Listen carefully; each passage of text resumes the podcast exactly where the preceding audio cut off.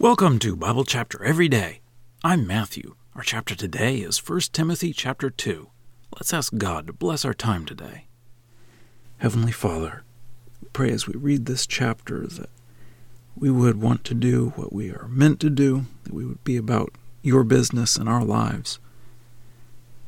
Pray that you would be with the rulers, the leaders in our nation and the nations around, that we would be able to live in peace and live out your ways in our lives.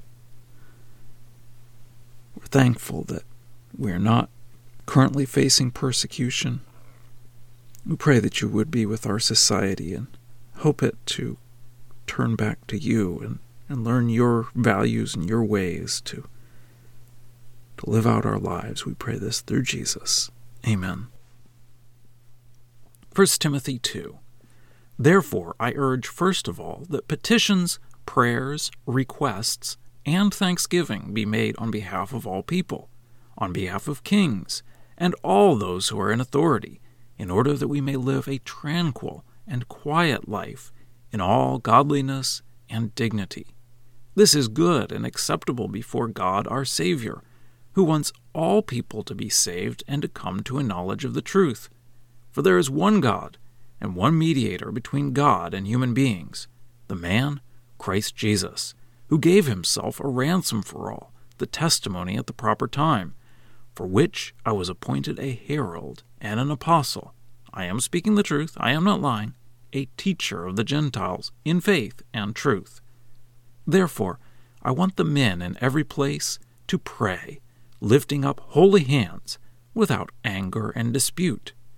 Likewise, also the women should adorn themselves in appropriate clothing, with modesty and self control, not with braided hair and gold jewelry or pearls or expensive clothing, but with good deeds, which are fitting for women who profess godliness.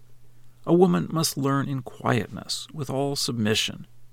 But I do not permit a woman to teach or exercise authority over a man, but to remain quiet. For Adam was formed first, then Eve. And Adam was not deceived, but the woman, because she was deceived, came into transgression. But she will be saved through the bearing of children, if she continues in faith, and love, and holiness, with self control. Well, that's the reading. Let's dig in. Paul starts this chapter calling for prayer. He uses several terms for asking things from God but mentions asking for things for all people, not just ourselves, including people in authority. He also mentions thanksgiving in our prayers.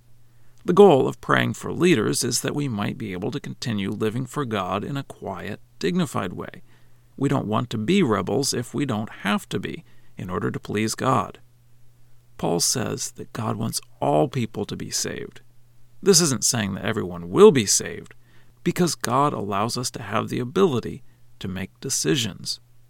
In order to make it possible for everyone to be saved, God sent Jesus as the mediator, who was a man, in order to relate to us, and who gave himself to pay for our sins. Paul says his position here is an apostle to the Gentiles.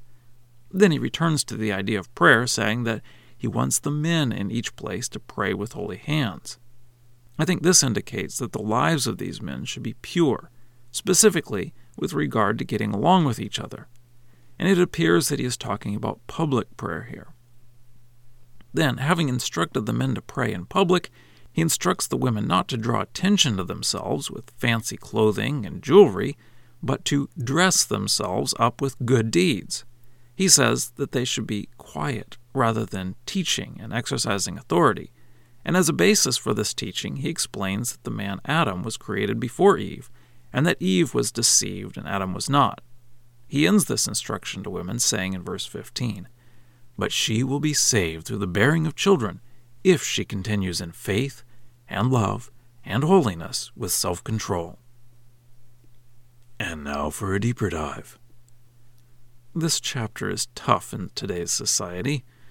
The current society says that men and women should do the same things and this society wants to believe that there is no difference between men and women. Of course, that is silly, and the single most obvious thing is that women can bear children and men cannot. I think we can agree that Paul is telling both the men and the women in this chapter to not stand out and be rebels. He encourages men to pray that we can live a quiet and dignified life, and ends saying, without anger and dispute. And he tells women not to stand out in their way of dress or speaking out. This is very against our society that encourages standing up for yourself and speaking your truth. There is some debate as to how much of what Paul says is cultural versus how much is true for every society. Does Paul mean literally that it is a sin for a woman to braid her hair? I don't think so. But it depends on what she's trying to accomplish by braiding her hair. If she's trying to stand out and draw attention to herself, then I think she is in danger of going against what Paul is trying to say here. But perhaps the hardest part to understand is that last verse, verse 15. But she will be saved through the bearing of children if she continues in faith and love and holiness with self control. One way people have suggested understanding this is that Christ came from a woman.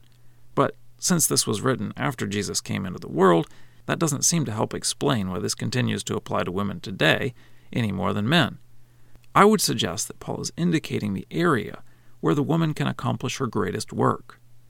Just like men can stand up and pray publicly, and that is their area, a woman can bear children, and that is her area.